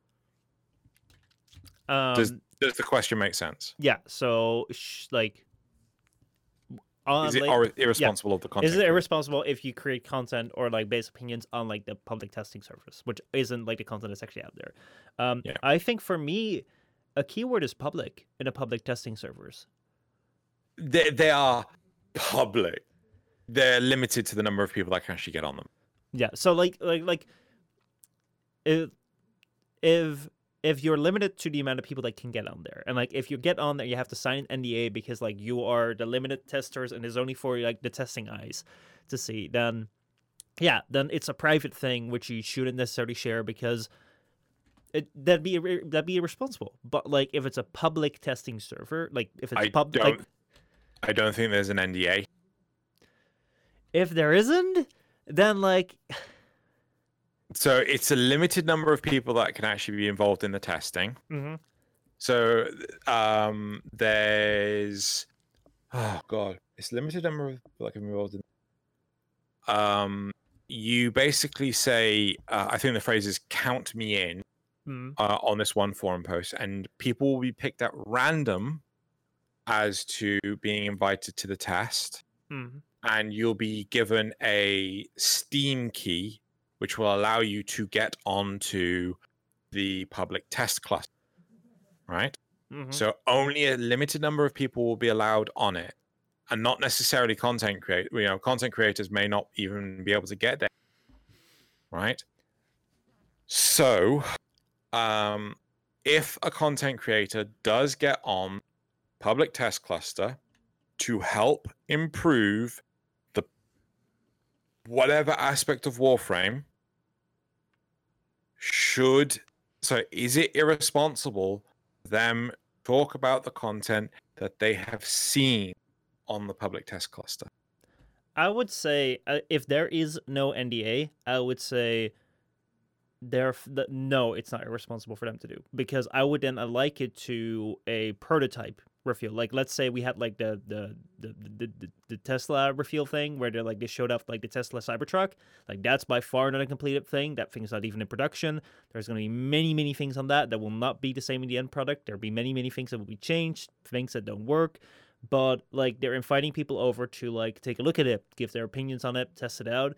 And in that case, like, yeah, you're free to talk about it. If there's an NDA signed and it's like this, like your your only purpose is to test this, and you're not allowed to talk about this to anyone, then yeah, no, definitely don't talk about it because I know that like within test builds, there's going to be a lot of different things which will not make it to the end product, and like it's not going to be the end thing. However, if it is going to be shown off to like the public without an NDA, then you could take this as like a uh, as like a thing which might be to come. However, it will be responsible if you if you make claims about the base out the the base release game based on like what you're seeing in the test server. Like if you want to like use the test server without an NDA public test server and be like, okay, this is something which might be coming. This this like the way that like this thing's taking shape. I would akin it to like looking at a dev stream and then basing like your opinions on what you see in a dev stream. Um, that's the way that I feel about it because like if they don't if they're not like they like the company itself already has testers that are under NDA. I'm aware of that. Uh, and like so they have they have the conscious like they they're making a conscious decision if there's no NDA info going to be in this then they know what they're sharing to like the public and uh, testing grounds and what they're keeping in the NDA testing grounds so then they already know what's going to be like somewhat public knowledge and if there is if this is available for people to see without restrictions, then it should be like you, you should be able to talk about it. I don't think that it's irresponsible to make um to talk about it. It will be irresponsible if you aren't sticking true to the definitions. Like if you're saying that like, oh, look at this thing, which this is so broken. The game is so broken. Look at this. This is so broken. But it's in the testing server. Like you should make clear that it's in the testing server. But if you want to use what you see in the testing server and you don't have an NDA, like I think it's a really important thing. Um, just as like you're looking at dev stream, you're like, oh well, that in the dev stream right there didn't really work well. That doesn't really bode well for like these abilities or whatever they're they're showing off. Um, I think it's more akin to that. But how do you feel? So my concern is, say they put on the test environment. Um, is it Protea? I think hmm. that's the yeah, it's the new the new Tracer Warframe. clone. Yeah, whatever Warframe. Um, if they put Protea on test environment and they like they, they let content creators look at it and the content creator goes uh, that fourth ability is fit. It's absolutely fit. Oh, I can't believe how bad it is. Right? Well, that's going to have a negative impact on what DE do. So that DE can either hold back on releasing the the whole main line. They could hold back on releasing Protea. They could hold back on. Um, they they could take down the video and say like you know you're not meant to do this they you know they could do all sorts of weird and wonderful shit. Well, it right it. It, it, it, it, it, depends on the preconditions because like if you are saying like you get access to this but like you're not allowed to talk about it which is like which we would cl- clarify under nda that's like yeah fine but if you're not saying that then like I don't think that there are grounds to like take down a video. I feel like at, at, like content creators can say the exact same thing when they're showing off a Warframe in a dev stream, and they, they can say the exact same thing like this sucks, this looks horrible, and people do. People do every single time when like something is shown off on like a conference or like in a announcement or on a dev stream. Like pe- people will be like, "Oh, this sucks, this is horrible." It's like, dude, you haven't even played it, and like like the test server, yeah, you have a little bit more access to it because you can actually play it, but still, it's like not the final build, so you can't say anything about the final product. But like, I really akin it to a dev stream if they don't do an NDA. If they do do an NDA, then there's no question about it. It's irresponsible to talk about it. But if they're So, keeping it but- public, But here's here's the point, right? Yeah. You said that the key defining difference was you haven't played it. But in this instance we're describing, they have played it. Yeah, but they've played the Right. test. The, the, they, they've played the test server. So like the thing is with the dev stream, like, like if I see something in an announcement, then it's like, yeah, you can't really say about like what it will be in the game itself because you don't play it. You ha- you, ha- you haven't played it yet. So like you can't say what well like you can't really make a solid argument like this plays horrible because you haven't played it. If you want to make a statement on like this plays horrible in the final product, like you can't do that on a testing ground. If you want to say this plays horrible in the testing server, and there's no NDA, feel free to do it. I got no Yeah, problem with that. You're saying the important part, which is the testing server. Yeah. So if you just if you were to just simply say this plays horrible, Yeah, well, like like it, it would be a that's to me that is irresponsible. In general, is- like in general, yeah. it's it, it, it it's a rather irresponsible claim on on like basically anything if you don't specify enough. But like if you were to say like this, like if if you say this is horrible in the final product, yeah, like like yeah, that you can't, you can't make that claim because it's on the final product. But if you say it's horrible as it is now in the testing server, or as it is now, or as I've played it, like I'm fine with No, that. but even then, that's not good enough. If you say like, "I've just played Protea, she is awful," right? What if I come to see your video a month down the line when Protea's out? Yeah, but like You the have- thing is, the fi- to see, see, hold on. This this is something which is rather important. It's like it's not a like a content creator isn't a promotional device for Warframe. They're not attached to Warframe. So like if they want to say something, it doesn't matter what the effect will be for Warframe. If Warframe wants wa- wants to like make sure that this doesn't get negative press, then they should throw an NDA on it. Like it's not the content creator's responsibility to make sure that Warframe gets good press. Like they just do what they want because they are a separate entity. They're not like linked in that sense. It's not like maybe it'd be better for their fuse if Warframe didn't go down. But then again, like if you want to be a content creator on your own, it's like maybe not like tie your entire existence to one single game, uh, but it's like It's not- ignore, not not not to focus on the relationship held between the content creator and the uh, and the game. Let's Mhm. just let's say uh, random Joe Bloggs, right? Yeah. Say one of our lovely viewers here, right? mhm. Let's say Fred, right, turns around and goes like, "They're doing, they're doing public test realms. Do you know what I could do? I could get on the public test realm, and I could start my Warframe career that way, right? Um, no, so not not my Warframe, my YouTube career that way. Mhm. Right. They start doing Warframe videos using the public test cluster to promote themselves, Yeah. right? It is for them to gain a leg up Yeah. right? Because they will have ex- access to something that not necessarily everyone else will have access to, Mhm. right? So, entirely depending on how they phrase it, determines how it will be received. So, if someone says, as you put it moments ago, I've just played Protea, hypothetically, as you just put it, I've just played Protea and she sucks, compared to I've just played Protea on the test cluster and she sucks, right? There's a huge stark difference because someone who comes in a month later, half a year later, or the next day, right, can interpret the wording completely different. Well, see, this is the thing. It's like I personally feel when it comes to like good more res- like responsibility when it comes to creating content, like you should always like you should always abide by certain standards. Like don't lie. Um, I think that that's like the main the, the main important thing. Like don't lie about what you do. Like I think it's a little bit of a gray territory when it comes to like I just played this thing Protea and like I think she sucks. Like you're not making a false claim in that because you just played it right there. Um, like it would be better if you were to clarify that was on the test server.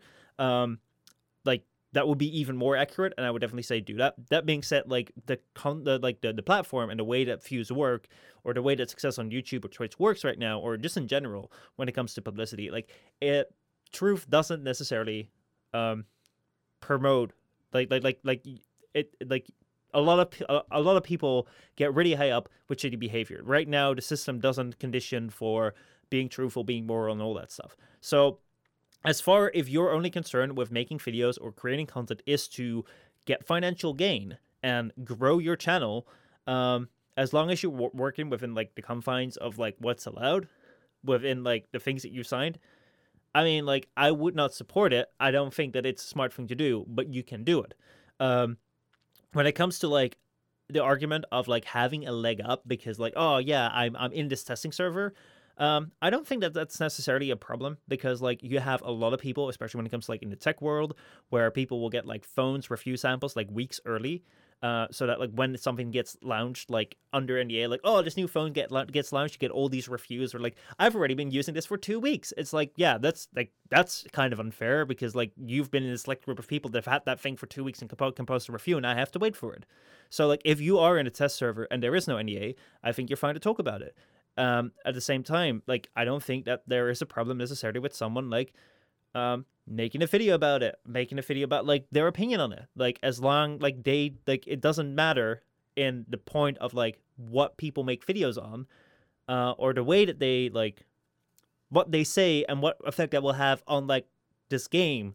It's like it doesn't matter from the perspective of the content creator because like the content creator isn't tied to the game, so it doesn't like it. it there's no like they should or shouldn't act because of that. It's like if the game doesn't want to have videos like that, it should have it in the, in the NDA. Is it morally just to make false claims? Is it morally just to leave out important information?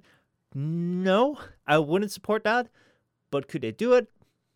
Yeah, I, I and I think that if DE wants to go over like do this public testing thing without an NDA, then I think that they should very, very, very well be certain about what they release in there because like this is what you're you're leaving the door open, and that's on you.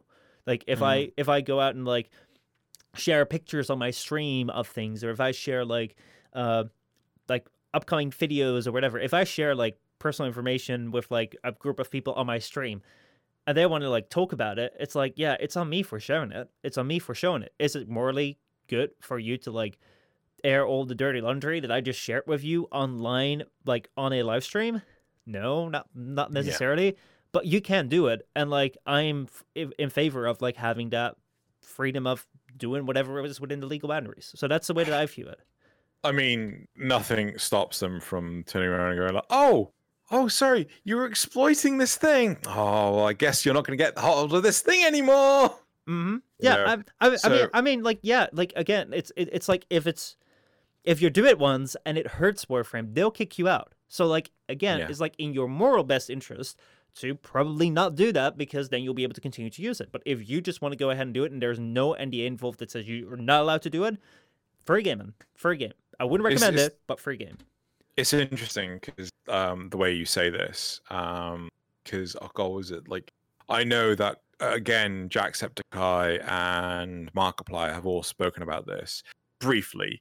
Uh, basically, they will get access. I think Game Grumps have said this as well. They'll get access to a game early, mm. right? Like two, three weeks early.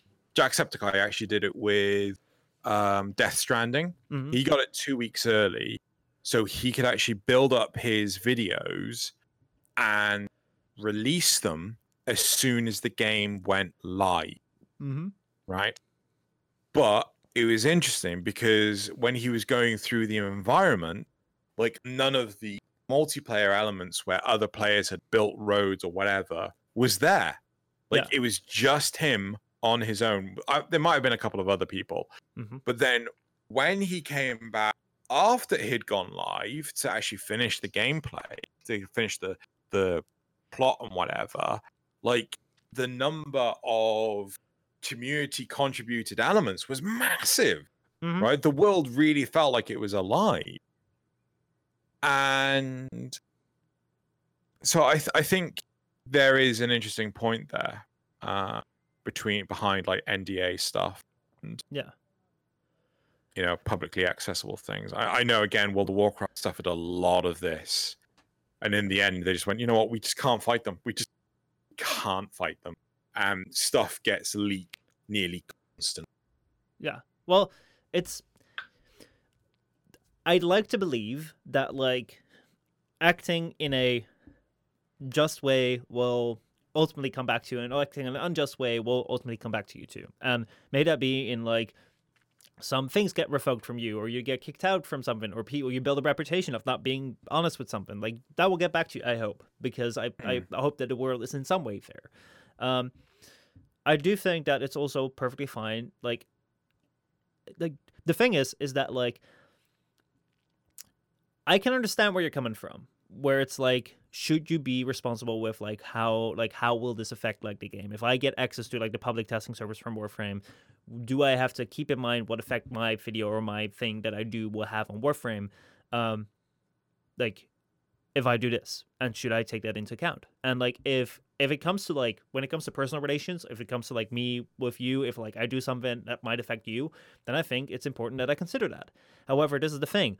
There it's not a personal relation with Warframe because like that is something that that's like a mode of being which works very well when you have it with two individuals because you hope that the other side will have the same reciprocity where they'd be like if they were to in a situation where something might negatively affect you they'd be like well let me consider and like not do this however a game company is a company they they're not an individual they don't they will not go ahead and like consider you next time and be like oh yeah let's let, let us not do this in in order to like not do this because this might neg- negatively affect this individual. It's like, no, that's not going to happen. It's a company. It's it does what it wants. So like, if you're dealing with a company, it's like, do how you feel like, and as long as you're ap- acting according to like all your obligations that you have when it comes to NDAs, when it comes to like the the law, it's like you're free to move because they're free to move.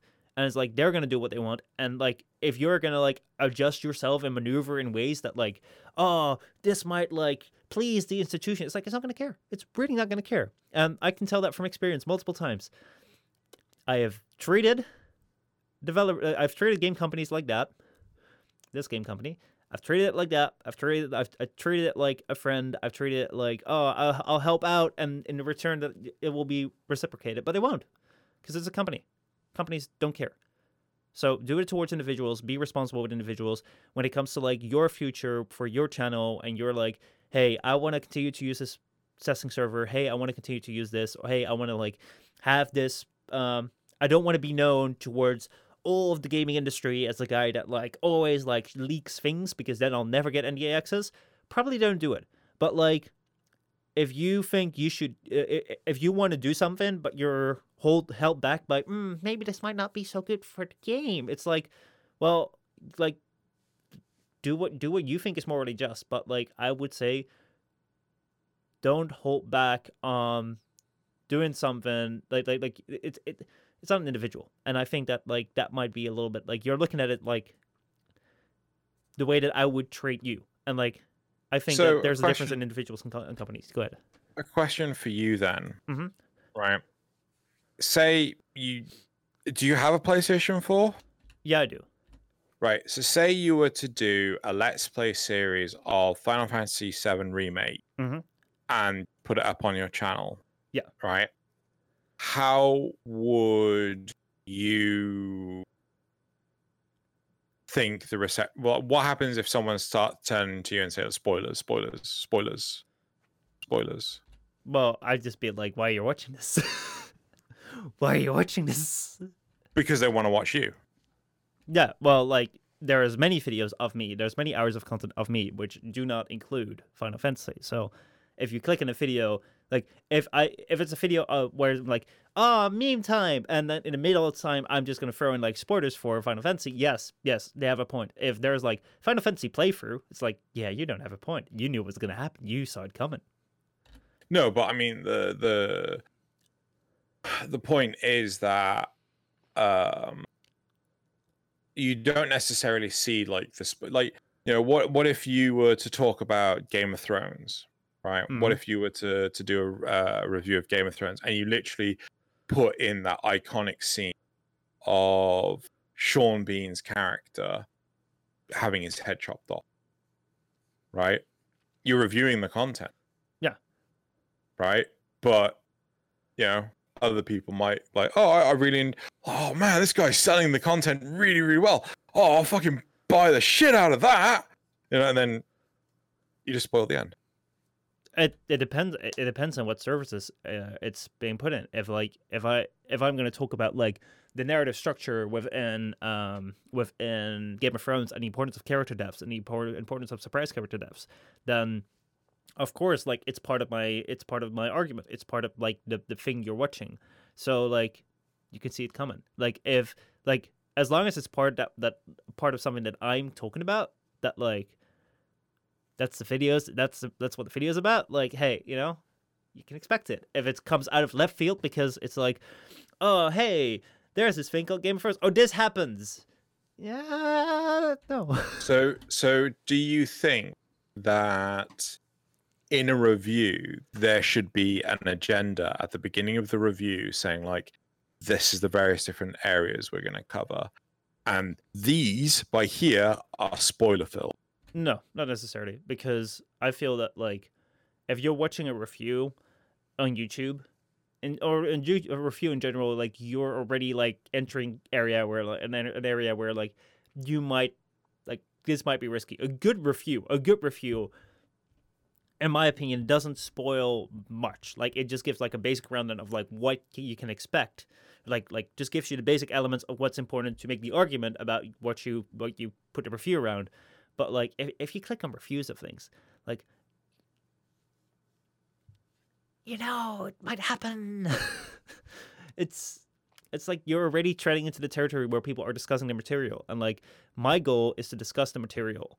And like I'm gonna make it I'm gonna make as good a point as I can on like what I think of this material. And I will use every every tool in my arsenal to make as good as a point. Otherwise I'd be doing a detriment to that point. And if you want to see a review, I'm going to expect that you want to see me make as good as a review as I can. So I'm not going to like break down my point um, in ways where it might be a spoilery to people. It's like, yo, if you want to see a good review, you come for the review. If you don't want to, if you don't want to be spoiled, don't come to a review. But surely a review does not talk about what happens in the plot. It depends. That's what a synopsis is. Well, so okay, so there there's two points I want to make. First of all, a lot of reviews on, on, YouTube are really bad, and I agree. Like you should like most reviews on YouTube right now are just like I'm gonna talk about everything that happens, and I'm gonna say at the end I like it, and that's my review. That's not a review. That's not a review at all. You don't say every single thing that happens and say every spoiler. That's no, that's not a review. However, you can review something as like this is my general review of it. I think analysis might be the better term. Uh, like if you you can also review something based on like, hey, I'm gonna review this movie in terms of like how does Fight Club use hit use its twist versus like how does uh, Star Wars use its twist and what's like the the magic of a good twist. Like that's a review of these movies, but I actually that might be a better term might be analysis there. But like in those in those cases, like my point would be like we're looking at like both these things and what can we learn from both these twists. In order to talk about that, we're going to talk about what the twists are. We're going to show it because like you want to look at it. Same with like why is the, the Joker scene in Batman um, one of the like the best scenes that won an Oscar. Like like you're not going to like blur out everything up the scene for people that haven't seen it because you're talking about the thing. You're like we're going to take a look at this and we're going to see what went well and what is so good, so golden. Um, so like this this this is interesting because I don't necessarily feel that you can make a direct comparison between uh, movies and games because movies, I feel, as you pointed out at the beginning of this, they rely so much more on the plot, whereas games, not necessarily. People don't care too much about the plot, uh, but that's you know a wide range. It depends mm-hmm. on the mm-hmm. game. Like Final Fantasy Seven, you know, very focused uh, on the plot, but again, a comparison I would argue made. Like you're doing a review of God, what's the name of the damn game? Uh, StarCraft, the first mm-hmm. StarCraft mm. game, and you're talking about the rock, uh, rock, paper, scissors elements to the RTS, the resource management of the RTS, how the narrative is broken up into three parts for each of the races, and Tassadar dies at the end, and, and it's just like, oh, whoa, whoa, why, why did you need to put that in there? Why, why did you, why did you need to say that? Like that's not part of a, rev- a review. Like you just you just told me what happened at the end. Like Mhm. my my opinion of the game is it's great, you know, and I really like the FMV work on it. And Sarah Kerrigan gets turned into the Queen of Blades, and like, you know, why why did you just say that? Why why did you just tell me something that happens in the plot? Well, right? it it depends on, on on the approach of the review. Like if your review is just like a general review, and then like you're gonna, oh, this happens, this happens, this happens. It's like, mm, yeah. But I've I've also recently watched um a channel review like the entire Dragon Ball Super story, and basically they do that episode by episode. They're like, so like we're gonna like this review, we're gonna go over Dragon Ball Super, and we're gonna go over the arcs, and we're gonna go over the episodes, and we're gonna see like what works and what doesn't work, and why does it work and why doesn't it work. And in that case, like at the end, like everything of like that, Dra- that Dragon Ball Super arc is shown. Like we, you, you, if you haven't seen it, you know at, at the end exactly how everything goes. But it's because like this is something where like it's really focused on like how is the story executed. And we're gonna go over the story in order to understand the story. We, we look at how it's executed, and like the same thing with um, what you're talking about with the narrative in games is like if your approach like that's the interesting thing about youtube reviews or reviews in general from different persons is like you can really niche down on something so like if you want to talk about this new game and solely the lore because you only care about lore and the way the lore is executed and narrative is executed then you can talk about that um See, I I argue that's not a review. That's a breakdown, right? If you're going through each, if you're effectively watching the series with the reviewer, right? You're not watching a review. You're watching a breakdown, right? It's like I'm talking about this thing that's happening on the screen at the same time as me talking about. That's you know that's not a review. A Right, review is supposed right. to be something that's much mac- more macro level. It's supposed to be something a lot further away from the source, right? yeah Like, it- I, I i think like i'm not necessarily happy with the with the definition of breakdown being like this glorified reaction video where you're like watching at the same time i but like if you want to say like breakdown being like analysis where like you go deeper into the source material and you show examples of the source material to highlight different things to make the point I agree um if you say review is just like giving people a general impression of like what this thing is about and what are great points about it and weak points about it and like whether you recommend you try it out or not um if that's the goal of the video to like give people like should you try this out or not then definitely no don't spoil it because like your your So- purpose is to like make people buy it or not. So, um, there, there's uh, a YouTuber called Mauler, Mhm. right? Which I think I've brought up before. He does breakdowns of movies and things. He's done it Yeah. of Captain Marvel. He's done it of The Predator. The Predator is like one of the worst movies in the entire universe. But after he's actually done uh, the breakdown and he's gone over the stupid elements of the plot as you are effectively watching it, he will then um, basically say what was wrong. He will do he will do his review after he's done the breakdown, right? hmm But at no point in time should a review ever truly reveal what happens in the narrative. That that is like you know otherwise, you know, uh, a rev- why isn't there a review of Endgame, which is like you you're basically sat down with the the reviewer for the entire two and a half hours of the movie. I think it's two and a half. Well, I mean, there are endgame reviews where they're but like reviews about like how the uh the Iron Man moment is like how how that like links back to the very beginning, like why that is such a great moment. They're reviewing it by going over it, like how do how how did this thing like how does this thing happen? Like why does what this what he says uh, link back to like the very first movie. Why does this character arc like portray like very well and continue this path from like the first movie to the final one? And why is it so great that it like it is him because like he started he, he was the first movie. It's like like it depends on like how you tackle your review and like this this might be a term where like people call it review because like there's no clear like you can't call an analysis a review or you can't call a breakdown a review because people can or can, can be very very like liberal with the the terminology that they use. Um, but as long as like with review, we're gonna go by the definition of just like something where it's like we're gonna go over the the global thing, like the general gist of it, and we're gonna like highlight some points which I like and which I don't like, and at the end, like this should hopefully give you an impression on whether you should see it or interact with it or buy it or not. Then if that is the review that we're looking at, then like yeah, I would like I would not say spoil don't spoil things, but then you would also not um go in depth that much. So I'm just having a look at um right. So a review, a formal assessment of something with the intention of instituting change if necessary. Right? Whereas an analysis is a detailed examination of the elements or structure of something.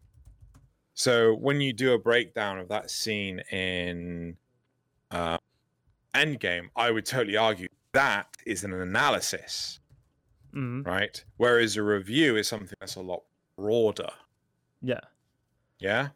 Yeah. Well, I, I would I would I would agree with that terminology. That being said, a lot of YouTube videos or online reviews do tend to cross that border very liberally because Yeah. Like, you're like whatever whatever people want to say and admit that I don't know. It's just people will go by different definitions. But yeah, if it what comes down to that, no, don't spoil. one one thing that I've so I've I've recently been like a bit jonesing for Minecraft. Um and I thought, you know what, let's let's find let's do let's look for mod pack reviews. And the number of fucking shite ass fucking I swear mod pack reviews just don't exist. Because it's just most of the time it's just people spouting out random nonsense. But like that's the thing. People can classify what what, what they're making, but like that's been everywhere. Like because documentaries, documentaries, like th- th- this is something which I've only gotten to know like a couple of years ago. But documentaries uh, have a certain like number of criteria. And actually, let me see if I can find the um, criteria for uh, documentary. Because I believe that the criteria for having something called a documentary um, is the length of it is uh I don't know if this is like no I'm just Doesn't it have to be factual and informative? no no no no. The the thing is is that like uh I can't find it right now. But the criteria of having a documentary is like it needs to exceed a certain number of time. If you want to have a documentary in film if you want to have your film classified as documentary it needs to exceed a number of time. It needs to be based off like a real world subject and it needs to have something else. But nowhere do you need to be truthful. So if you you can have a documentary that is about a subject but it can be entirely about like whatever you envision that to be and you can like the the, the entire like goop lab gwyneth paltrow thing like that can just be a oh documentary because it is a certain length and it's like it's about something in the real world but it doesn't have to be truthful because documentaries Oh, is that how that thing got made? probably but like documentaries do not have to be truthful. They don't have to be objective and truthful. Same with journalism actually because like most journalism is or like most newspapers are based off like income revenue. So like the end goal of news isn't to sell you the truth it's to sell you something that gets your attention so that they can get the advertisement revenue it's like that's something which is really important to realize that even though something may not technically be that thing um like there is nothing no governing body that will be like this is this it's like because like there's always like play around so always be kind of skeptical So uh, I think we're at time at this point. mm-hmm. yeah Um, I already put in chat. You know, get your questions ready. So if anyone is listening to this and is not reading chat, please feel free to get your questions ready. Do you get many questions on the YouTube? No, but we do get amazing uh, analysis from um, from our previous episodes. I can Okay. I can pull Okay. one out, but like we do get like some really cool like comments, essay comments where like they break down the points that we make and then give their opinion. Like I really really love reading them. Right. So, uh, sentient Ephemy, I think I'm not. I'll have to talk to them and say like, how do you pronounce your name? But anyway, so would a review not be more opinionated than an analysis? I don't think a review has to be more opinionated than an analysis. I think a review is um, a review should be factual for a start, right? So in academia, when you're doing like when you're at university and stuff, you have to do what's called a literature review, where you have to find publications and you have to state facts of what the um, literature, well, what the publications uh, cover. So you can't make shit up. Mhm. In addition, you are supposed to use the facts from the publications to inst what's it called? Like God support your theories and your observations and your methodology actually complete your report and uh yeah so the literature's got to uh, support your theories which are confirmed by your observations methodology blah blah blah blah blah. So i do not think a review has to be uh more opinionated than an analysis. I think a, the difference between a review and an analysis is the level of detail. You can put opinions and things in there but i think it's entirely dependent on reception and audience. If you were to put opinions in a literature review for a report in academia it will get chewed up and spat back out Oh You know, yeah. yeah no opinions Mhm. just facts. But you know, look at um, what you call it, zero punctuation. That's a hundred percent opinion based, and it's very critical, right? It's it's a critique of a video game. I would say it's that again is a step further away from the source material in than a review. It's a lot more broad, but there are some, you know, but the the breakdown analysis that Mauler does, literally, it's a play by play of everything that happens with his own spin and interpretation on it, which makes perfect sense to me, with a review afterwards. So I think it is just uh, a case of micro to macro. Yeah. Um, I think in popular culture, uh, most of the things that you're gonna find on YouTube or like websites, they're gonna be opinionated pieces because Yeah. like mostly reviews are like or an, an, an analysis are like this is something I like, this is something I think they do well, this is something I think is being performed correctly or wrong or and because of this and this and this. So yeah, like I mean, popular culture they're going to be very opinionated i know like when it comes to like like like more of when it comes to like doing university reviews when it comes to like doing that like i remember when i first started like doing doing doing these reviews or writing these pieces um in high school we had to like prepare for like university level. And i, and I would like always like I, I always like to write. So i would always like write with, with what with what flowed. So i would like put in words like sadly or um uh what else? Like i would always add like emotions to it. So like sadly this is the case. And then they would get really mad like you can't say that. And i'd be like but it sounds good. It's like no no opinions. Yeah, yeah. so um here's here's so you know people using wrong terminology i'm getting so whitewashed by my monitor right now. So here's um the definition for podcast. A digital audio file made available on the internet for download to a computer or mobile device.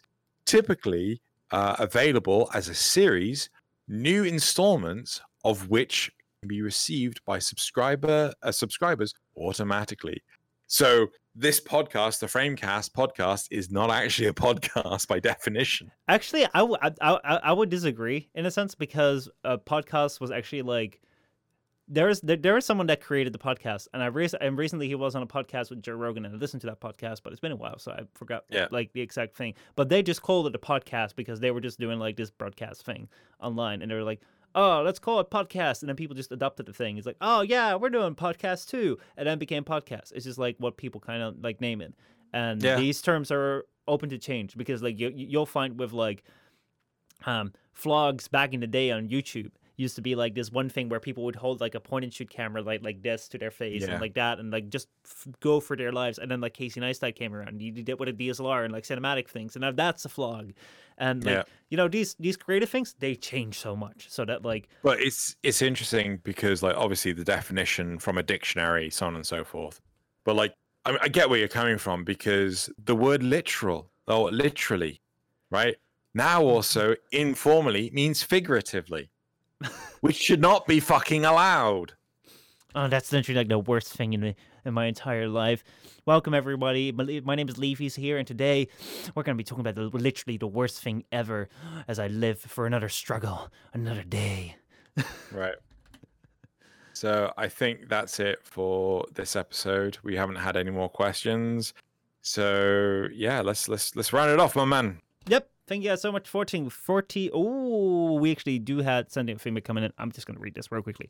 Uh, she says, uh, but in in a more professional situation, a review would be more about the facts, whereas giving the consumers a good sense to decide, uh, let's say, in a but in a more professional situation, a review would be more about the facts, giving the consumer a good sense to decide. Whereas, as you said, analysis would be describing each part, situation, connections, and interpretations. Although, since interpretations might be incorrect or what is being interpreted is a bit uh, abstract, causing the interpretation to be more of a perspective rather than a fact. So, literally, it's the worst auto antonym out there. Literally, is literally died years ago. Um, I mean, like the like the thing which comes down like in popular culture generally a lot when it comes to with, with reviews. Yeah, you, you say like a review would should be more about the facts, but when it comes to popular culture, a lot of times what you find is that like people give grades because of how much they like things, and like they'll say this thing is bad because I don't like it, and that's what like most review things come down to uh, these days. Um, I think the best reviews, the best popular reviews, are are reviews where reviewers say if you come from uh, like like if you are a person that like that likes lore, if you're a lore person in this game, you're not gonna like this. It's gonna be a bad game for you. If you're a person that does this, then you're gonna like this. So like you're you're you're going from like what kind of like perspectives would you come from it? Um, yeah, generally people will be kind of like more opinionated in popular culture. Anyway, uh, that's Framecast 40 for you guys. We need to ram- uh, we need to wrap up because we've been going on for a while. Thank you so much for tuning in. Make sure you check out Casino on youtube.com slash Xenogelion. That is not an opinion, that's a fact. You should check him out. And then you should also go to his Patreon and donate all the money you have. Um, that's also a fact. That's not a review. That's not an opinion. That's that's things. Go check it out. It's an analysis. it's a breakdown as we're as we are going to be reacting and watching as you put all your life savings into casinos Can, Patreon can you and, not? Can you not? Can you stop right now? And and that is and that is like that's definitely the best life advice we're gonna give you. Uh, don't make shitty life choices uh, based on our advice. We're just blabbering about here. Don't take anything we say as truth. We're just merely talking heads on your monitor. Additionally, uh, if you didn't catch this live, we're typically Tuesday at oh gosh shit 8 p.m. European time and 7 European p.m. time. UK time. and 2 p.m. Eastern America time. So and then it's live on YouTube 24 hours later. So yeah, Yep. So thanks so much for listening. 10 more episodes until the 50th episode. If you have some cool ideas for what we could do for the 50th episode, let us know because I'm open for suggestions. It's going to still be like 10 weeks away, but like I want to do something special because 50 episodes, that's quite a number actually. 50 episodes. God dang it. Anyway, thank you so much for watching. I'll see you around.